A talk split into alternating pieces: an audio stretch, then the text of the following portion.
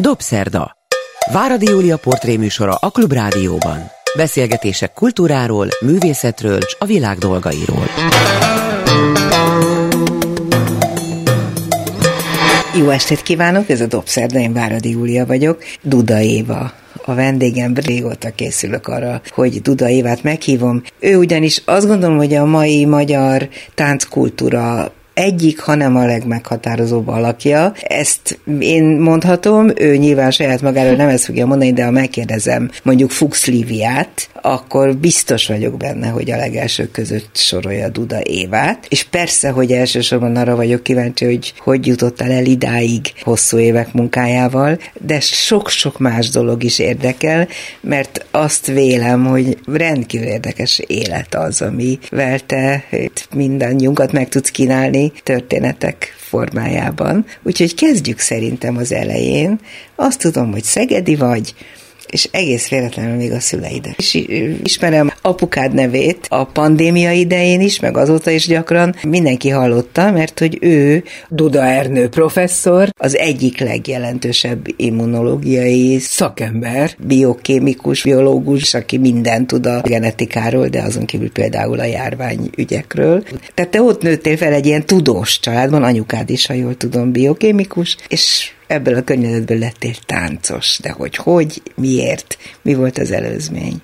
Hát először is köszönöm szépen a meghívást, és én is szeretettel köszöntöm a hallgatókat, vagy a YouTube nézőket. Én is régóta készülök, hogy beszélgessünk. Hát ez a bevezető elég zavarba ejtő volt. Miért? Hát mert nagyon hosszan méltattál, meg a családom. És azt téged zavarba hoz, nem is érzed jogosnak, vagy ezt így illik mondani? Nem tudom, hát hogy úgy, úgy amikor így egybe, egy csomagba, ilyen ö, hosszan és kifejtve ö, mondod, akkor azért úgy zavar, zavarba ejtő egy picit picit.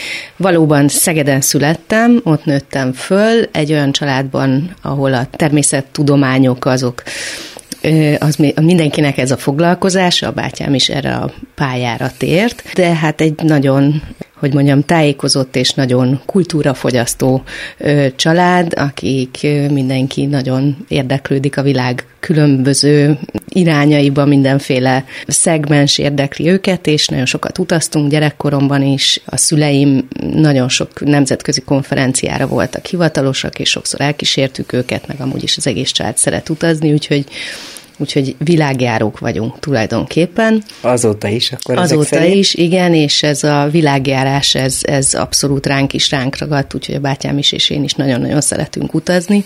Az, hogy hogy kerültem erre a pályára, vagy ennyire távol mondjuk a, a családi fészek ö, otthonos témáitól, igazából nagyon szerettem sportolni, nagyon szerettem mozogni már gyerekkoromban, és, és elég hamar elkezdtem táncolni, egész konkrétan úgy, hogy volt egy nagyon jó barátnőm, aki mondta, hogy ő most megy klasszikus balettre, ez akkor volt, amikor elkezdtem az iskolai tanulmányaimat, úgyhogy Májer Kriszti elkezdett táncolni, úgyhogy mondtam anyukámnak, hogy anyukám, én is mennék táncolni, mert megy a Májer Kriszti táncolni, és én beleszerettem abba a millióbe. A balettba konkrétan? Igen, a klasszikus balett volt az első, és utána jártam jazz táncra, modern táncra, mindenféle órákra ott Szegeden. Ez egy amatőr tánciskola volt, de elég magas színvonalú volt, és utána egy másikba folytattam tovább Szegeden. De miért? Az derült ki hat éves korodban, hogy nagyon-nagyon ügyesen táncolsz, vagy hát nagyon sok derült, érzéked van a ritmushoz? Hát az derült ki, ott a tanárom nagyon agitálta a szüleimet, hogy menjek a balettintézetbe, akkor ezt közösen megbeszéltük, hogy azt, azt nem szeretnénk, mert együtt szeretnénk maradni, nem szeretnénk elszakadni, és ez azt hiszem egy jó döntés is volt, mert nekem nem tetszett volna, azt hiszem most így visszagondolva, vagy nem működött volna a, a balettintézet, úgyhogy én nagyon örülök, hogy Szegeden maradtam egészen az érettségig.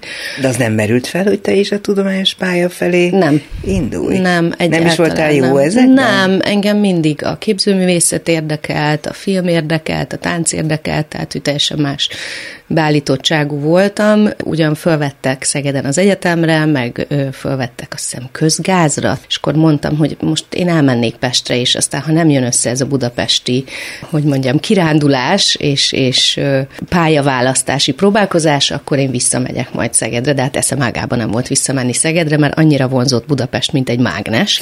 Itt mit gondoltál akkor, hogy Budapesten mi vonz a legjobban? A tánc maga, vagy az, hogy ott szabadon lehet a kultúrával folyamatosan Egyrészt független akartam lenni. Nagyon-nagyon hamar függetlenségre vágytam, tehát én ilyen 15-16 évesen már nagyon felnőtt gondolkodású voltam, azt hiszem, vagy nagyon vágytam úgy, úgy, úgy szabadságra és függetlenedésre. Biztos attól is van, mert a bátyám jóval idősebb, sokat voltam idősebbek környezetében, és nagyon... És ő már Pesten volt akkor? Ő Pesten volt akkor, igen. És, és vágytam arra, hogy kimozduljak, úgy valahogy kicsinek éreztem Szegedet, ugye akkor még azért nem volt internet, és nagyon sok mindent úgy magadnak kellett kibogarászni, hogy mi hol van, és én nem tudtam, hogy hogy, hogy fogok én ezen a pályán elhelyezkedni, azt tudtam, hogy tanulni akarok, menni akarok tovább, és, és Szegeden azért ez a levegő megfertőzött, meg Szegeden azért izgalmas, a tánc, a tánc, meg, tánc és a színház. Mm. Nagyon sokat jártam ott színházba, és a Szegedi Balett akkor már, a Junonics Tamásék féle Szegedi Balett, már akkor szerintem jó tíz éve, vagy nem tudom mióta, de akkor már működtek. És én rendszeresen néztem az ő előadásaikat, és nagyon hatott is rám, mm-hmm. és meg is kérdeztem annó akkor a Tamást, hogy akkor mit gondol, mi legyen, és mondta, hogy hát maradj itt, és, és, és tanulj itt, mert itt legyél velünk, de én annyira menni akartam, és tudtam, hogy nemzetközi irányba is szeretnék menni, úgyhogy én gyorsan dobbantottam, és följöttem Pestre. Egy évig jártam az Angelus Ivánnak az iskolájába. Mm, és a Tanádi utcában volt egy igen, ilyen ott, tánc ott, ott, ott, stúdiója. Így van, ott voltam egy volt évig. itt az, ugyanebben a műsorban Iván, és akkor felemlegettük azt a Tanádi utcai táncstúdió kezdeményt, amiből aztán az egyetem vagy főiskola lett. Így van, így van. Én onnan elég gyorsan egy év után mentem tovább, mert az egyik tanárom mondta, hogy most indul a koreográfus szak, és én akkor már nagyon éreztem, hogy engem az az volt a leginkább. Igen, hogy az alkotói... A tánc maga, tehát a mozgás és az, hogy színpadon szerepelj, az mennyire volt benne a Az is, az is foglalkoztatott, de éreztem, hogy nem ez az én pályám, tehát hogy én nem táncművész szeretnék lenni, hanem az alkotás és az alkotás folyamata érdekel, és nagyon kapóra jött nekem akkor, mert 20 év után akkor indult elő, akkor indult újra a koreográfus szak, mm. és mi egy ilyen kísérleti osztály voltunk, félig a színművészetén, félig a, a táncművészetén tanultunk, szuper jó tanárokkal. Tehát ti voltatok a kezdőcsapat. Igen, igen, egy kísérleti nyúlosztály, és nagyon izgalmas volt, mert voltak nálam jóval idősebbek is, tehát például a pantomi művész M. Kecskés András is az osztálytársam volt, mert szeretett volna ő is diplomát szerezni, de volt köztünk olyan, aki néptáncos volt, volt köztünk olyan, aki a klasszikus irányból volt, Pap Tíme, aki ma is a pályán van, és ismerhetik a néző, Kricskovics Jelica néptánca foglalkozott, Horváth Zsófia szintén néptánca, úgyhogy ez egy vegyes felvágott osztály volt, de egy nagyon izgalmas időszak volt, és én nagyon élveztem, szívtam magamba, mint a szivacs, a, a tudást és a mestereknek a, az óráit, a gyakorlati órákat szerettem a legjobban, ezt ilyen fura elképzelni, hogy milyen egy koreográfusnál milyen? egy gyakorlati ezt óra. kérdezni, hogy próbálj elmesélni egy ilyen órát, mert úgy én elképzelni abszolút nem tudom, nekem a hát tánccal van. nincs nagyon szoros kapcsolatom, de mégis úgy képzelem, hogy ha valami igazán izgalmas lehet, akkor akkor az, amikor Tényleg mozgásban izgalmas. mutatják meg, hogy mit kell gondolni a táncról. Tényleg nagyon izgalmas, hát kaptunk feladatokat, megadtak témákat, vagy egy zenét, tehát vagy egy, vagy egy kifejezetten színházi szituációt, vagy egy zenei művet, és akkor az volt a feladat, hogy erre a zenei műre készíts egy koreográfiát adott stílusban, tehát hogy stílus is meg volt határozva, hogy most milyen műfajban gondolkodjál, és akkor erre ezt nyilván az ember nem tudja egy óra alatt megcsinálni, hanem erre napokat vagy heteket készül, és akkor utána bemutattuk ezeket a kis munkákat, és elemeztük egymásért. Különböző stílusokban. Igen, igen, igen. igen. Mm. Úgyhogy nagyon izgalmas folyamat volt, és én közben aktívan táncoltam mindenfelé, és... De ez mit jelent, hogy táncoltál aktívan, hogy felléptél különböző Fel is léptem különböző színpadokon, igen, ami, különböző alkotókkal. Amire hívtak, vagy azért igen. válogattál? Hát nyilván válogattam, persze, de mindenféle műfajba kipróbáltam magam, tehát voltam egy kicsit a commerce műfajokba is, voltam egy kicsit a showbizniszbe is, voltam igen? a nagyon kortás vonalon. Igen, én egy, egyébként egy mindenevő szakbarbár vagyok, hm. tehát, hogy én nagyon szeretem a szakmának a különféle stílusait, a mai napig nagyon szeretem a showbizniszt is, meg sokat dolgoztam később az operettszínházba, csináltam Igen, tudom, nagy, nagy szabású műzikeleket. voltak, amik pillanatra megállik, és hogy jól tudom-e, hogy épp az operettszínházi munkáidban egy hogy mondjam, hogy emelkedettebb stílust próbáltál megvalósítani, mint amit az operettől úgy általában a közönség elvár. Hogy fogadták azt? Hát elég ö, ö, eleint, tehát igazából berobbant. Az első nagy műzikelem a Rómeó és Júlia Igen, volt, ami egy, egy nagyon nagy siker lett. Ennek egyébként pont most 20 éve. Úgyhogy nagyon érdekes, hogy most beszélünk róla. Ez egy 2003-as előadás. Mi volt abban az, ami más volt az addigiakhoz képest? Mert Rómeó és Júliát csináltak máshol is, de mondjuk az operettszínházban annyira nem. Hogy lehetett megfogni a Rómeó és Júlia történetet, Shakespeare-t magát, és egyáltalán ezt az egész gondolatot tánc oldalról úgy, hogy az ráadásul az operett nézői számára is megfelelő legyen. Mert most nem lenézni akarom egyáltalán az operettszínház nézőit, félreértés ne essék, de hát ez egy olyan közönség, amelyet nagyjából be lehet mérni, hogy milyen igényekkel rendelkeznek. Hát akkor már azért a műzikeleknek volt egy rajongói tábora Magyarországon, és, és, és ott indult tényleg egy, egy nagyon nagy lendülettel, egy jó csillagzat alatt egy nagyon jó fiatal csapat. Tehát a Szinetár Dóra, Berecki Zoli, Dolhai Attila, Janza Kata, és még sorolhatnám, tehát hogy ez volt ott az aranycsapat, mondjuk úgy, és ez ennek kázi az indító előadása volt.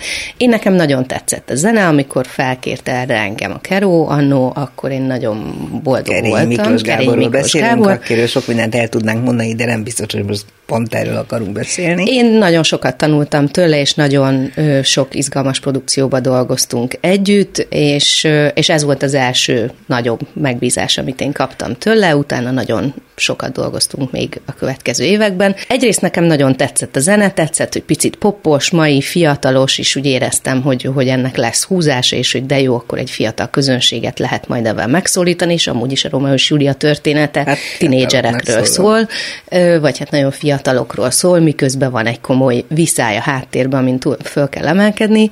És ugyanazért ez a Shakespeare drámához képest ez egy jóval könnyítettebb verziója ennek a műnek, de én nagyon láttam benne fantáziát, és nagy elánnal vetettem bele magam. Igazából nagyon ösztönösen jött át, hogy én ezt akkor még az annyira nem tudatosan kevertem ki annak a stílusát, de hogy nagyon sok kortás és modern elem került ebbe a koreográfiába, tehát egyáltalán nem a szokványos műzikel stílus volt, hanem egy sokkal vadabb, szexibb, erőteljesebb, vagányabb vonalat képviselt akkor az a mozgás, és ez nagyon átütő volt, és nagyon, nagyon passzolt a csapathoz is, ahhoz a, ahhoz a csapathoz, aki akkor ott volt. Tényleg nagyon-nagyon nagyot ment akkor, és hát ez lett Nagy ugye a- sikere volt a, a Igen. Júliának, és elég sokáig játszották így is, van, ugye? így van, Mert és akkor utána nagyon sok darab jött egymás után. de a te köve- akkor lettél neves Igen, koreográfus. igen, igen, igen, Tehát a Duda előtt. Éva név az akkortól kezdve már nagy plakátokon is látható volt. Én így emlékszem legalábbis. Igen. És utána, ami nekem nagyon kedves volt, és következő ilyen nagyobb széria, ami egyébként még mindig megy, még éppen megy, az a Szépség és Szörnyetág, az első Walt Disney produkció Magyarországon, és, és hát az egy teljesen más stílus, és nekem is nagyon Mese. kellett gondolkodnom. Igen, humor, játék, mese, kedves, bájos, tehát, hogy ott, ott egész. De ott például először teljesen meg voltam hökkenve, hogy mi a frászt fogok csinálni az első felvonás végén egy ilyen nagy revűvel, hogy hát az, az mitől érdekes egy ilyen Rengeteg revű. ember van a színpadon. És aztán végül teljesen... Ezt hogy oldottam? Úgy, hogy ö, teljesen összebútoroztam a zenével, úgy mondom, hozzámentem feleségül a zenéhez, Az- és követtem. Hát azt, hogy követtem a zenének a, a hullámzását és a dinamikai változásait. Nagyon jó zene, és, és hagytam magam ö, vinni a zene által, tehát, hogy nem akartam valami nagyon fifikás, és valami nagyon Más ö, dolgot, nagyon más szakmai, hanem neked. egyszerűen hagytam magam vezetni a zene által, és aztán egy tényleg álló tapsos mindig, mindenhol, úgyhogy elmondhatom, hogy ezt több mint egy millió ember látta ö, Európába. Éva, mert rengeteg. ezt, igen. Külföldre is eljutott, Hát ez az előadás, ez több mint volna. tíz éven keresztül turnézott külföldön is. Ez egy német céggel való együttműködés során jött létre, ők megnézték ezt az előadást, nagyon tetszett nekik, és láttak benne fantáziát, úgyhogy az egész magyar csapat megtanult a német nyelven, és tíz éve ez az előadás turnézik, télen és nyáron több hetet németül német nyelv. énekelnek, és Így. németül beszélnek és a kell, játszanak. és játszanak. Most itt hadd kérdezzek tőled valamit. Ez valószínűleg egy olyan titok, amit egyrészt nem is biztos, hogy el lehet mondani, másrészt nem is biztos, hogy meg Igen. lehet érteni, amit majd mondani fogsz, ha egyáltalán. De rettenten érdekel engem tényleg, hogy most így elkezdem elképzelni, hogy hallgatsz egy zenét, megismersz egy darabot, ismered a tartalmát. Mondjuk van a fejedben egy elképzelés, hogy mit akarsz vele majd a színpadon elmondatni. Hogy kezdesz hozzá egy koreográfia elkészítéséhez? Rajzolsz? Táncolsz?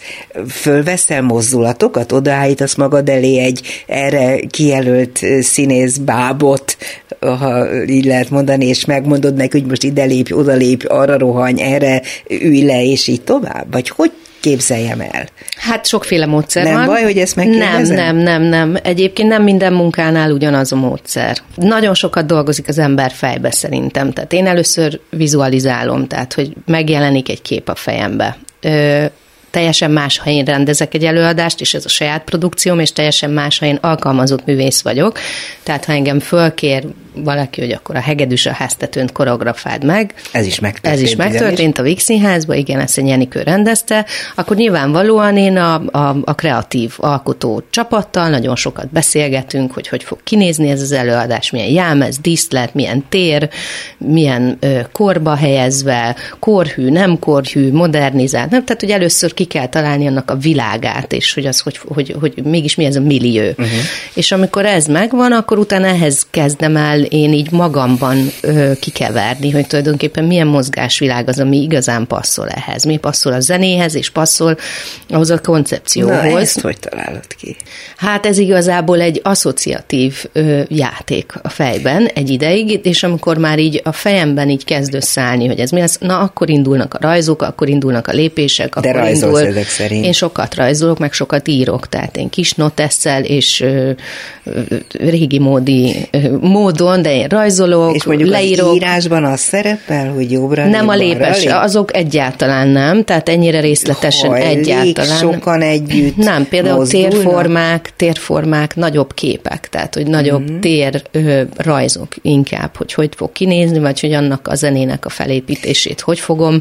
Most hogy fogom... mondom, hogy melyik darabod az, láttam sok mindent videón, és rettenetesen tetszett, csak elfelejtettem, hogy ez melyikben volt, mindenki sárgába van öltözve. Ez a Ramazuri, a Ramazuri című produkció, ez, a, amit... ez az egyik legnagyobb sikere. Igen, ez most a társulatommal ez, a, ez, a, ez az egyik nagy futó siker darabunk. Ezt két éve mutattuk be pont így a pandémia lecsengése után, amikor már mindenki nagyon ki volt készülve, mi is, és pont az volt a célom, hogy egy olyan életigenlő, életszeretetet és, és napsugárra és ragyogást árasztó előadást csináljak, és szerencsére ez sikerült is, csodálatos két zenészel, akik élőben játszanak, Szarvas Dávid és Farkas Izsák, akik ehhez, ehhez egy zseniális muzsikát csináltak. Tehát és ők maguk szerezték a zenét együtt, is. Együtt, együtt dolgoztunk, képzeld el, hogy szimultán zajlott ez a próba Nem folyamat, mond. hogy egy, igen, mert pandémia volt, és a zenészeknek sem volt munkája, és én hívtam őket erre a kreatív próbaidőszakra, és hónapokig egy próbaterembe voltunk együtt, és ők követték az én instrukcióimat, zenei instrukcióimat, és tettek, tettek ajánlatokat. Ez két fantasztikus srác, akik zeneszerzők is, meg nagyon improvizatív.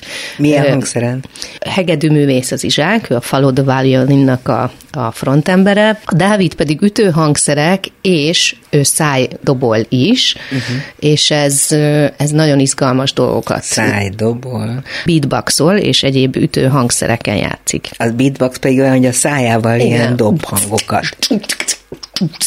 Ó, de te is tudod ilyeneket csinál. Aztán. Igen. Velük együtt készült. Igen, és velük együtt készült ez a produkció, és hónapokig zajló közös kreatív munka eredménye lett ez az előadás, amiben tánc, cirkusz, táncos és cirkuszi elemek is ötvöződnek egymással. Egy teljes felszabadultság, igen, egy adjuk igen. ki magunkból az összes feszültséget, igen, az összes igen. bánatot, az összes szomorúságot, ijegységet, ami összegyűlt a szörnyűséges járvány miatt, és ezt mind táncoljuk ki. És az volt a célom velük, mert ők looperrel dolgoznak, hogy fölveszik saját magukat közben és élőben, és, és vissza tudják játszani, és rá tudnak játszani, és ettől ketten egy olyan komplex zenekari hangzást csinálnak, mint hogyha hatan nyolcan ülnének ott, de közben meg csak ketten És a sárga vannak. szint, jól gondolom, hogy a nap sugár igen, és a igen, boldogság igen, igen, színe, igen, igen. gyönyörű jelmezek Köszönöm egyébként. Szépen. Akkor itt kérdezem. Kis Jolcsi jelmeztervezőnek a Nem először dolgoztál Nagyon vele. sok éven át dolgoztunk együtt, igen. És ilyenkor ez hogy van, hogy ahogy a rendező, te magad nyilván megmondod neki, hogy mi legyen a tartalma a jelmeznek, de hogy hogy nézen ki, azt is megmondod? Nem, hát itt elmondtam, hogy mindenki legyen sárgába, de hogy azon, igen, mondtam, de ezt találtad ki a Azt sárgát. én találtam ki, hogy szeretné. Igen, mert ez is egy olyan, ami az én fejemben már megjelent, mint, mint vízió, és ezt mondtam a Julcsinak, hogy szeretném, ha különbözőek lennének, és karakteresek, és, és vidámak, és játékosak, már a jelmezeiket tekintve is, de közben meg nem egy nem egy gyerekdarabnak a túl karikírozott jelmezei, hanem mégiscsak... De ez nem gyerekdarab. Egyáltalán nem, nem, de hogy, hogy nem akartam, hogy elmenjünk a humornak annyira a szélsőséges irányába, de közben van humor a jelmezekben is. Tehát, hogy ott is van egy pici játékosság, meg egy pici furfang a jelmezekbe, tehát, hogy nem, nem nem a hagyományos kortás táncos jelmezeket látod egyáltalán. Itt jelenetekként emlegeted a tartalmi elemeket, tehát itt tartalmat jelenítenek meg Persze. ezek a jelenetek, de a tartalmat, azt hogyan alakított ki? Megírsz egy történetet, egy darabot, egy forgatókönyv. leírsz, Igen, és egy forgatókönyv. A forgatókönyv. E- egy forgatókönyvvel érkezem én az első próbára. Ennek a, a Ramozzurinak mi az áttere, tehát milyen forgatókönyv az, Én írtam. Ebből... Igen, én, én írtam tudom, ezt, de... ezt a forgatókönyvet, ez egy jelenetek összességéből álló sok pici epizód összefűzve, ennek nincs egy kronológiai vagy narratív történetvezetése, itt különböző kis epizódokat látunk egymás után, ilyen értelemben a dramaturgiai hasonlít. Egy picit a klasszikus cirkuszhoz, ott is számokat látunk egymás után, közte taps, és utána megyünk tovább.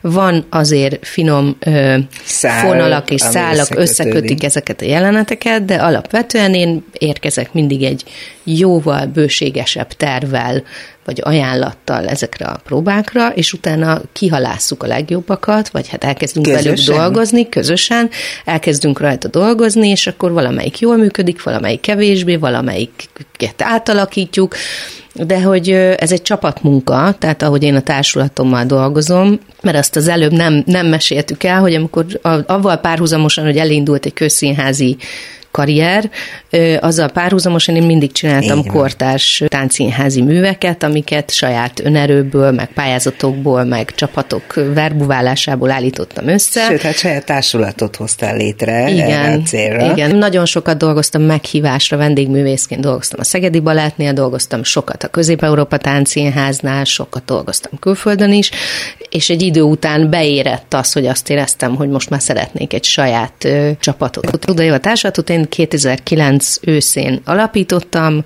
akkor készült a Lunatika című Igen. produkció, ami megkapta a Lábán Rudolf díjat a Igen. következő évben. Tehát rögtön az első produkció Igen. ennek a általad létrehozott társadalomnak megkapta a legjelentősebb tánc Igen. vagy koreográfusi díjat. Igen. Ez minek volt köszönhető? Milyen csapatot tudtál Nagyon szuper csapatot ö, raktam akkor össze, vagy, vagy gyűjtöttem akkor erre az előadásra, és annyira izgalmas lett annak a, a stílusa és az egész előadásnak a, a jellege, meg a, a nagyon beletalált szerintem akkor abba az életérzésbe, kicsit úgy, mint ahogy a, a, a, a Romeo, de az egy kicsit ebben a, hogy mondjam, a kommerszebb vonalon, uh-huh ez pedig a kortás vonalon nagyon beletalált szerintem egy a, a mozgás világnak a stílusa, van egy Wim van de Keibus nevű híres koreográfus, aki az Ultima Vez nevű együttest vezetés, én a nagy, nagyon nagy követője voltam az ő munkájuknak. Holland. Igen, igen, és,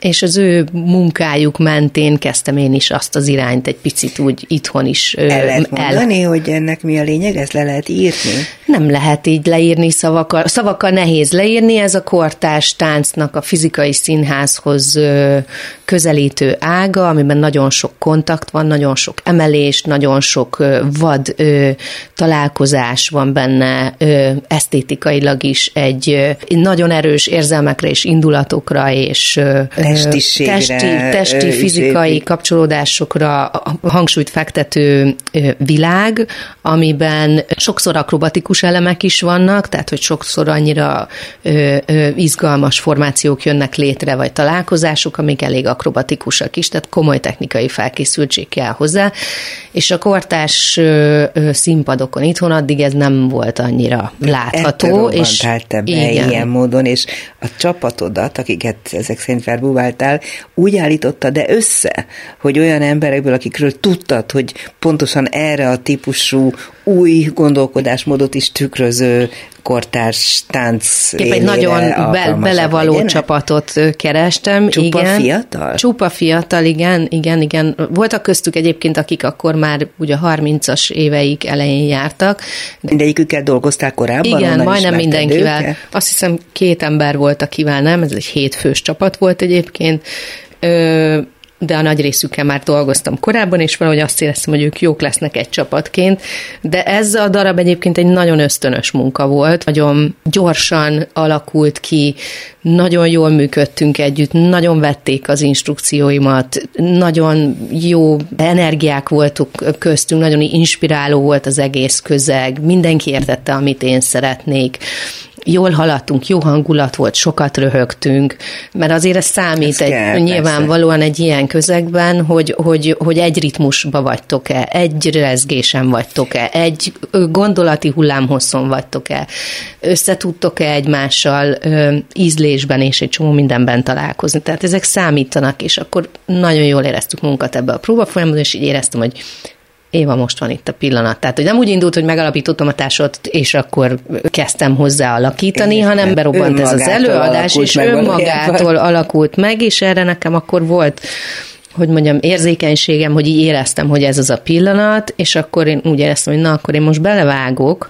Ugyan nem tudtam, hogy mibe vágok bele, mert hogy egy társulatot fenntartani, működtetni, iszonyú háttérmunka, és nekem arról fogalmam nem volt. Én azért akartam akkor társulatot építeni, hogy a legszabadabban dolgozhassak azokkal a témákkal, amikkel én szeretnék, olyan emberekkel, akiket én válogatok, hogy, hogy igazából a legnagyobb alkotói szabadságot élhessem meg. De ezt meg is kaptad tőlük? Ezt meg is kaptam, és azóta is élem ezt a szabadságot, de közben meg ennek van egy, hogy mondjam, egy másik oldala is, ami árnyaltabb, meg Nem tudtam akkor még, hogy micsoda felelős felelősséget veszek a nyakamba, egy ilyen társulatot nagyon komolyan menedzselni kell, komoly háttér embereket kell ahhoz fölvenni, tehát háttérbe is ki kell egy csapatot alakítani, nem elég, és mondjuk én ilyen szervezetfejlesztést meg ilyeneket egyáltalán nem tanultam, hanem ez kb. útközben volt egy asszisztensem, és így ketten, mint az őrültek, iszonyú tempóval ezt így elkezdtük, és nyilván közben tanultunk meg egy csomó mindent, saját hibáinkból, meg nehézségeinkből, meg... De sok kudarcotok is volt? Nem kudarc, inkább napi 14 óra. És ugyan én egy maximalista vagyok, és közben csináltam közszínházi munkákat is, de ebben nagyon ki lehet égni és én már több ilyen nagyobb kiégésen vagyok túl, nem mondom. annak ellenére, hogy... Nem úgy nézel ki, mint aki ilyen nagyon sokszor kiégett. De nem az látszik volt. rajtad, ezeket jól leküzdötted. Duda Évával beszélgetek, táncossal, koreográfussal, rendezővel, a táncművészet, a kortás táncművészet mai egyik legjelentősebb képviselőjével. Az, hogy végül is beletanultál ebbe, azt azért én nyugodtan mondhatom, mert a Duda Éva Társulat ma nemzetközi hírű, nagyon sok felé hívnak benneteket folyamatosan, ugye? Jól mondom. Igen, talán a tavalyi év volt egyébként a legsikeresebb évünk Tényleg? ilyen értelemben. Igen, nagyon érdekes, lehet, mert én se gondoltam volna.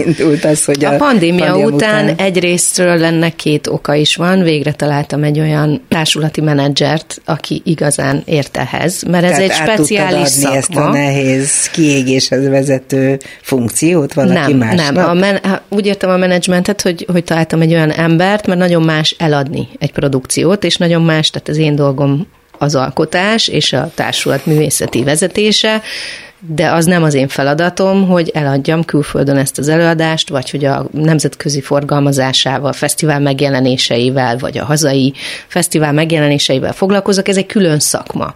Tehát a művészet menedzsment az egy külön szakma, és nagyon nehéz ezen a területen jó szakembereket találni. Ráadásul a tánc egy nagyon speciális szakma, amihez szintén közben értenie kell ennek a valakinek. Vodál Anita személyében megtaláltam ezt az embert, és ő nagyon komoly hozzáadott értéke hmm. most ennek az egész szervezetnek. Egyrészt nagyon sok munkát levett a vállunkról, és avval, hogy ő hozzáértően végzi a munkáját ezen a területen, az a tavalyi évünkben nagyon... Hány helye voltatok? Hát most számszerűen nem tudom megmondani, de belföldön legalább 6-8 helyen, tehát voltunk helyen, voltunk Veszprémben, voltunk Gyulánató színpadon, voltunk Kapolcson, és biztos, hogy de nem tudom, és külföldön pedig voltunk Kölnbe, Németországban egy szuper fesztiválunk, voltunk Jubjanába, ott többször voltunk Sibenikbe, egy gyönyörűséges nagy színpadon, a horvát tengerparton, ahol egy ilyen ezer férőhelyes, hatalmas szabadtéri színpadon játszottunk, és hát a csúcs csúcs az az volt, hogy New Yorkba is voltunk tavaly egy fesztiválon, a Hungary Live Fesztiválon egyébként. Tehát, hogy ez az egész tavalyi év, ez egy eufória volt. Sokat játszottuk a Ramazurit is, meg, meg a Mirror című előadást is, ami a társulat tizedik évfordulójára készülő Igen. produkciója volt. Az a társulatot magát is kicsit bemutatja, ugye? Ez igen. egy olyan darab, ami magatoknak állít tükröt. Igen, igen, igen. Úgyhogy tényleg a tavalyi év a szen, szenzációs volt, és nagyon élveztük ezt a lendületet. Most egy kicsit nehezebb, most Mert érezzük ezt az évet, hogy... A gazdasági krach Igen, miatt? igen, igen, El igen. Képzelni, de úgy egy... tudom, hogy mégis készültök, sőt, most már készen is van, és már lehetett is igen. látni. Én ugye nem láttam még csak részleteket belőle. A Frida Kahlo igen, darabbal. Igen. Arról mesélj egy kicsit, mert hadd mondjam azt, hogy amikor először hallottam erről, meg egy kicsit így belenéztem, arra gondoltam, hogy egy csodálatos történet ennek a festőnőnek az egész élete és története, és megrázó, de mintha egy kicsit elcsépelt lenne, már lejáratott lenne, már nagyon sokan földolgozták. Nem féltetek, vagy nem féltél ehhez nem, nyúlni? Nem, egyrésztről én nagyon régóta nagyon szeretem a képzőművészetet, és nagyon inspirális a képzőművészet, különösen a festészet. Ezt és is használni a darabjaidban igen. a hatását, ugye? Ezt jól igen, látom. Igen, igen, igen. És Frida Kálóval is már, már több menetben foglalkoztam. Most, most bevallom itt a hallgatóság, meg előtted is, hogy tulajdonképpen az történt, hogy készült egy darab, 2017-ben a Budapesti Operett Színházzal közösen, aminek az volt a címe, hogy Frida. Ebbe voltak színészek, Grillus Dorka volt az egyik főszereplő, a másik szereplő pedig Gubik Petra. Ez egy élőzenés, színészekkel, táncosokkal, Igen. egy zenés színházi előadás volt, két felvonásos mű az átriumban. Ennek voltál a koreográfus. És rendezője, meg a koncepcióját is én, én találtam ki, és ez az előadás, ez egy évekig tehát házzal ment az átriumba, és megpróbáltuk elutaztatni, és tapasztaltuk, hogy ekkora díszlettel magyar nyelven játszott előadást nagyon nehéz lesz nemzetközi szinten forgalmazni. Egyrészt ugye a nyelvi Persze. akadályok miatt elsősorban, de hát egy baromi nagy kamionnyi cuccnak kell utazni, ami nem olyan egyszerű. Uh-huh és a menedzserem azt mondta, hogy közben meg ez egy nagyon jó cím, és hogy, hogy én ebből csináljak egy utazós verziót. És mondtam, hogy én nem tudom ezt az előadást, próbáltam, de hogy nem tudom ezt az előadást. Ami már egyszer megvan, az nagyon nehéz Nagyon átalakítani. nehéz átalakítani, és akkor ebben küzdöttünk egy ideig, vagy én küzdöttem magamban, én mondtam, hogy nem, nem, ez biztos, hogy nem, és akkor egyszer csak így egyik pillanatról a másikra jött megint csak egy, egy kép a fejembe, hogy ebből az előadásból tudnék csinálni egy táncelőadást, amiben csak táncosok vannak, és nincs benne díszlet, és a tánc az univerzális nyelv, és ugye milyen jól lehet majd utazni, és hogy Frida Kahlo egyébként tényleg jelenleg a világon az egyik legnépszerűbb művész, és engem még Frida Kahlo most is izgat, tehát hogy még mindig nagyon sok téma van vele kapcsolatban, amin szívesen dolgozom, meg nagyon sok ötletem maradt ki korábbi előadásból. Az álomvilág, amit erre a célra létrehoztál. Igen, úgyhogy, úgyhogy így mutattuk be a Nemzeti Tánciánházzal együttműködésben tavaly decemberben, ami nagyon nagy siker, és hát nagyon örülök, mert kapkodják a jegyeket az nem, emberek. Nem. Nehogy kifelejtsük, hogy együtt dolgoztatok, például Bodó Viktorral nem egyszer, ugye? Igen, több ízben dolgoztam vele itthon is, az Örkény Színházban, Katona József Színházban, és legutóbb a Víg Színházban. Most jelenleg a Kastély című produkció látható, amiben én is dolgoztam. És ami hát rengetegen beszélnek róla, és teljes igen, joggal. Nagyon-nagyon jó előadás lett szerencsére, igen, és, és nagyon sokat dolgoztunk külföldön is együtt, úgyhogy én őt egy nagyszerű alkotónak tartom, akivel nagyon szeretek együtt dolgozni. Ezek mind nagy sikerek, és én tudom, hogy ezzel van tele az életed, mégis, ha nem haragszol, akkor arról is szeretnék veled egy kicsit beszélni, ami a maradék idődet az én elképzeléseim szerint részben kitölti. Én úgy tudom, hogy egy olyan családban élsz, konkrétan ugye Noár, Molnár Áron mellett, aki számára a közélet nem közömbös, és ezt nagyon finoman fejeztem ki, tehát akik nagyon fontosnak tartják. Te magad is Áronról nem is beszélve, akiről a klubrádió hallgatói nagyon sokat tudnak és hallottak, hogy eh, ahol tudtok, valamilyen módon vagy jelenjetek meg, vagy legalábbis közvetítsétek a nem tetszéseteket, hogyha valamivel kapcsolatosan fenntartásaitok vannak, és hát azért egyre több olyan dolog van.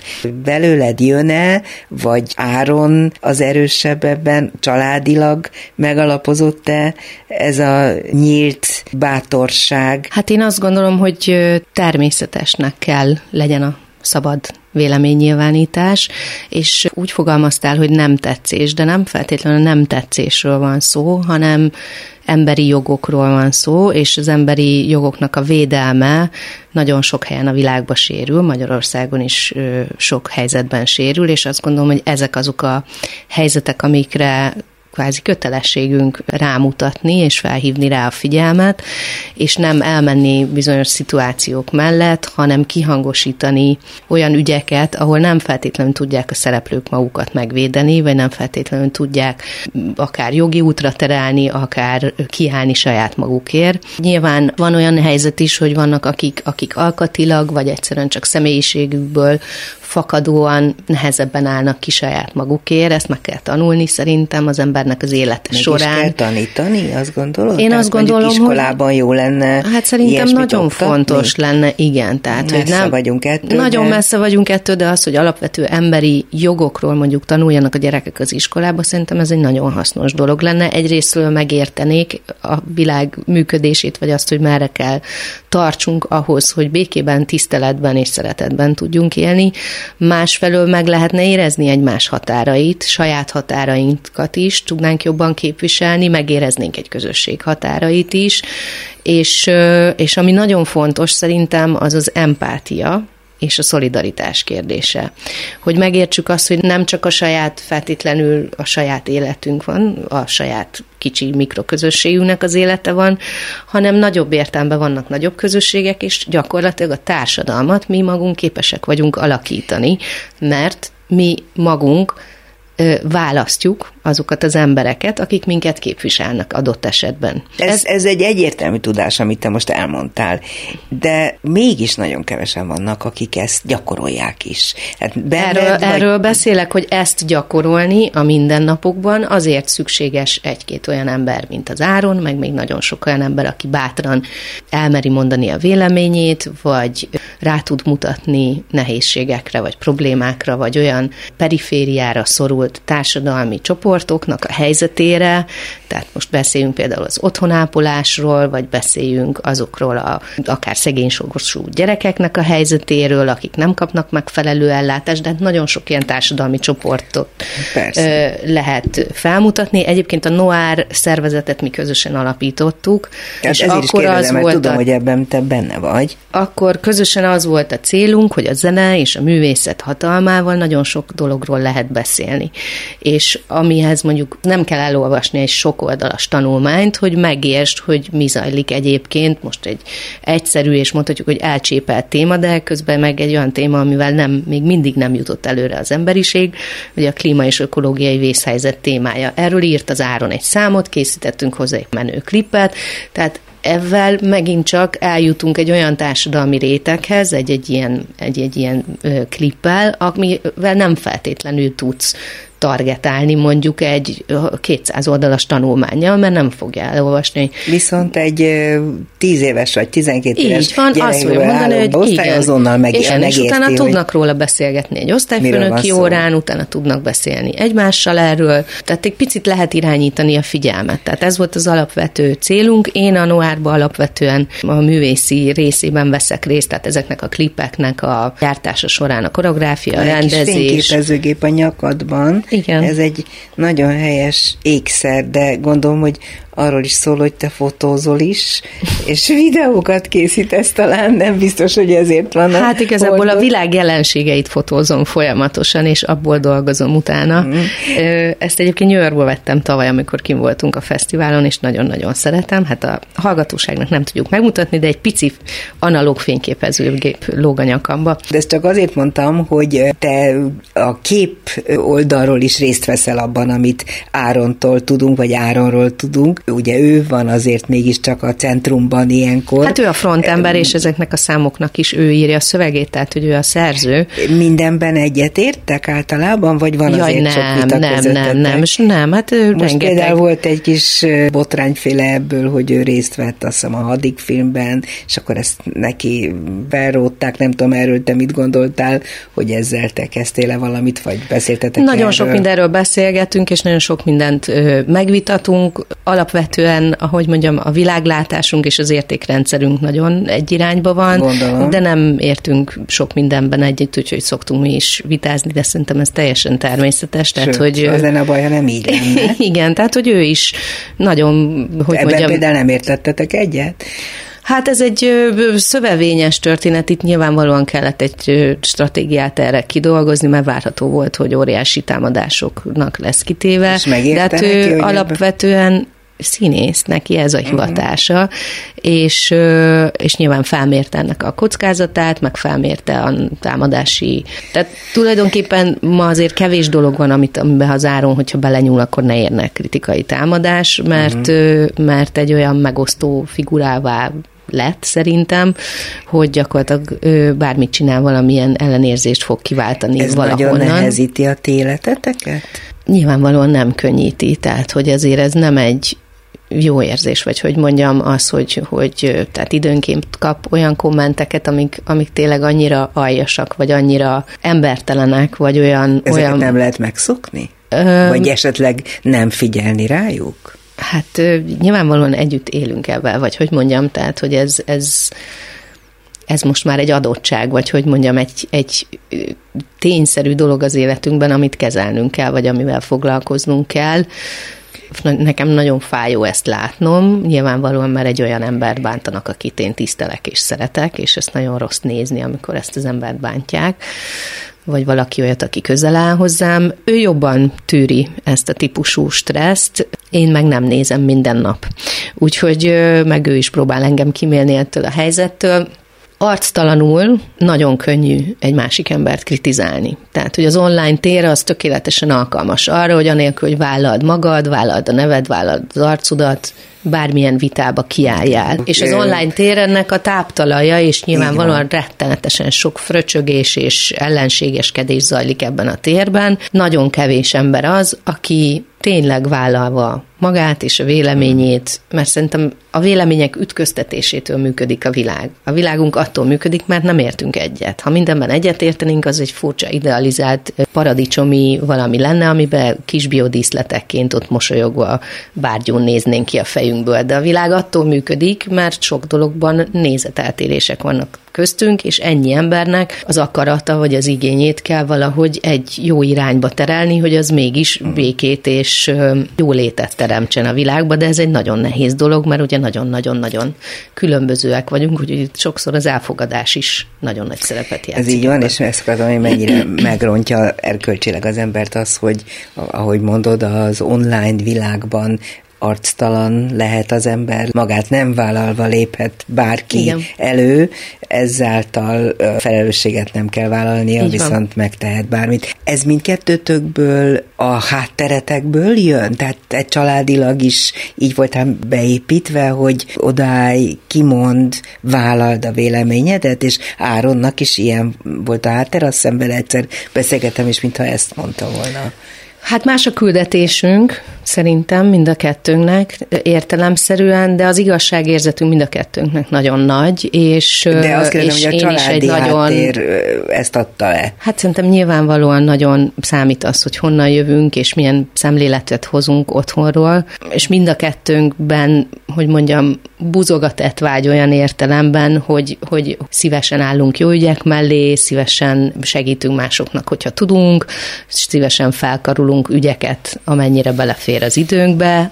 Nyilvánvalóan a Noir erre, mint szervezet már teljes mértékben, mint egy kvázi, mint egy civil szervezet, erre fókuszál. Én inkább a művészi létemet erősítem jobban, vagy hogy mondjam, én nekem az nagyon fontos, az a pálya, tehát ebben nem egyformán működünk. Nekem az fontosabb, de, ez, de az, hogy fellépni ügyek mellett, az, hogy kiállni emberekért, azt észrevenni hátrányban, vagy hátrányos helyzetben levő társadalmi rétegeket, vagy szituációkat, vagy embereket, és ott lépéseket tenni, aktívnak lenni, akár egy művészeti csoporton belül, vagy, vagy érdekvédelmi egyesületekbe, tehát hogy én aktívan részt veszek például a Ezt Független Előadó Művészeti Szövetség munkájában. Ez konkrétan téged érint, ami most történik a független színházak és független társulatok helyzetében. Ez a megalázó döntés, hogy minden pénzt elvettek tőlük gyakorlatilag, és tudom, hogy te ebben is aktivizáltad magad az ez ellen való fellépésben,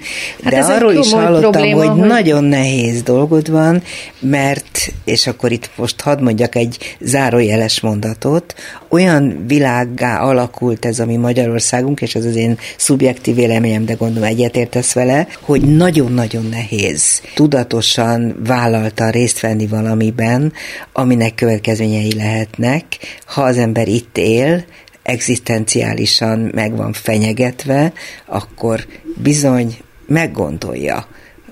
Nyilvánvalóan a korától és a pozíciójától függően, hogy mi beszáll be és mibe nem. Úgy tudom, hogy nagyon nehéz összetoboroznotok azokat az embereket, akik igazán tudnak tiltakozni ezzel a mostani helyzet ellen, a függetleneket érintett rettenetes döntés ellen. Komoly változások vannak a kulturális életterén, tehát például a TAO támogatások, a TAO ugye a társasági adóból befolyó összeg, ami két irányba ment a korábbi években, egyrészt a sportra lehetett felhasználni, ez nem, ez nem a költségvetésnek, az állam költségvetésének a pénze, hanem ez egy plusz pénz, ami Igen. befolyik. Hát ez megszűnt a, csak a és, sportolóknak. És ez a sportolóké és a kulturális területé volt, ez évek alatt olyannyira lecsökkent, hogy a korábbi azt hiszem 38 milliárdból, ami még három vagy négy éve rendelkezik, rendelkezésre állt, most ez már csak négy. Ami így is egy tetemes összegnek tűnik, de ebből finanszírozták korábban a, a szabadtéri fesztiválokat, a különböző ö, ö, művészeti mindenféle megmozdulásokat, a társulatokat, egyéni alkotókat, tehát hogy nagyon sok felé megy ez a pénz. Nyilván nem látom át teljesen ennek a hátterét, az biztos, hogy azt a bőrünkön érezzük, hogy évről évre a függetlenekre jutó lehetséges pályázati keretösszegek, azok évről évre egyre zsugorodnak, miközben ha csak a forint inflálódásáról beszélünk, az egy 20%-os emelkedés csak tavalyról idénre. Tehát érezhetően itt van egy folyamatos ellehetetlenítése ennek a szakmai szférának, miközben vannak pályázatok, amik nyitva vannak, de azoknak a profilja egyáltalán nem az a profil, mint ami a függetleneknek a, az irányát mondjuk így erősíteni, hogy mi is ezen tanakodunk a társulatommal, meg, meg, meg sok szakmabelivel, hogy hogyan lehetne ezen módosítani, Nyilván a legegyszerűbb módja ennek a tárgyalás, de amikor nincs célszemély, amikor kivel tárgyalja, akkor úgy nagyon nehéz ezeket az igényeket Ezt valahogy artikulálni. Akkor? Hát próbálunk ezeken a szervezeteken keresztül kommunikálni, vagy megpróbálni leveleket írni, nyilatkozatokat, nyílt leveleket, kiáltványokat. szervezője vagy ennek a tiltakozó akciónak, ami most legalábbis Hát én ugyanolyan rész, résztvevője vagyok, mint más társulatok, tehát közösen gondolkodunk, beszélgetünk a megoldási lehetőségekről, és igen, beszélgetünk akciókról, beszélgetünk kommunikációs módszerekről. De tényleg látsz lehetőséget, hogy ennek a megoldása valamiképpen közelebb kerüljön? Én egy nagyon pozitív gondolkodású valaki vagyok, és mindig azt érzem, hogy ha egy kaput becsuknak, vagy egy ajtót becsuknak, akkor ki fog nyílni egy másik. És lehet, hogy más módon kell gondolkodni, és lehet, hogy nem a régi módon kell gondolkodni. Tehát az a kérdés, hogy ez a terület hogy tud máshonnan forrást találni magának, hogy tud más működési formákat találni, hogy tud fúzionálni esetleg más művészeti csoportokkal, vagy közszínházakkal. Tehát, hogy ez egy nagyon-nagyon komoly prés most, és aki ebben nem lesz elég állhatatos, azok nagyon sokan pályát fognak módosítani, vagy aki azt fog érezni, hogy ezt nem bírja tovább, az bedobja a kulcsot, mert aki mondjuk 20 éve, vagy nem tudom én hány éve ezen a pályán és folyamatosan ezzel a forrás hiányjal küzd, annak ez probléma lesz. Azt tudom, hogy meg kell próbálni megoldásokat találni, és mindig van megoldás, és mindig van valamilyen megoldás, és nem biztos, hogy mindig ugyanarra az irányba kell állni arccal, hanem lehet, hogy meg kell próbálni körülnézni, hogy oké, okay, ha itt nem, látnak szívesen, vagy hogyha itt hiába kopogtatunk, nem nyitnak ajtót, akkor valamilyen más módon mm. kell. Úgyhogy én, én hiszek a különböző alternatív megoldásokban, meg hiszek abban, hogy, hogy ezt valahogy meg lehet majd oldani. Még nem tudom, hogy hogy, nem, nem azt mondom, hogy nálam van aztán a bölcsekköve, meg a kulcs, és én tudom, hogy mit kell, de azt, hogy hát járatjuk rajta az agyunkat, próbálkozunk kapcsolatainkkal, és, és, és különböző módokon, úgyhogy nagyon remélem, hogy ez változni fog. Végül, hogy ne egy ilyen szomorú témával zárjuk, tudom, hogy most néztek elébe egy ősszel esedékes nagy újabb produkciónak, erről egész röviden, a szép jövő reményében fogjuk tudni bezárni a beszélgetésünket. Hát nagyon megtisztelő, hogy a Budapesti Fesztivál zenekarra fogunk együtt dolgozni most ősszel. Fischer Iván személyesen kért fel, már ő látott több előadásomat, meg találkoztunk, többször beszélgettünk, már egyszer összejött majdnem egy stravinsky de aztán azt a pandémia sajnos elsodorta, úgyhogy ez most nagyon remélem, hogy ez, ez mindenképp össze fog tudni El jönni. Lehet már mondani, hogy mi lesz? Igen, Bartók a csodálatos mandarin című művét fogom én koreografálni, és ez a műpa nagy színpadán lesz a hangversenyteremben. Ez egy két részles, két részes esnek a második részébe leszünk, és hát nagyon-nagyon-nagyon várom ezt az együttműködést, és nagyon boldogok vagyunk itt társulatilag, hogy, hogy egy ilyen lehetőség adódik számunkra.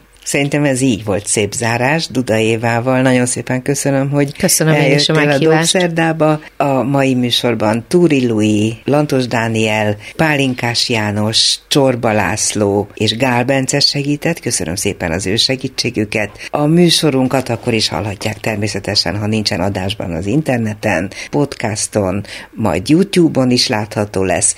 A szerkesztő műsorvezető Váradi Júlia volt. Köszönöm szépen a figyelmüket, Viszont hallásra. Dobszerda. A világ dolgairól beszélgetett vendégével Váradi Júlia.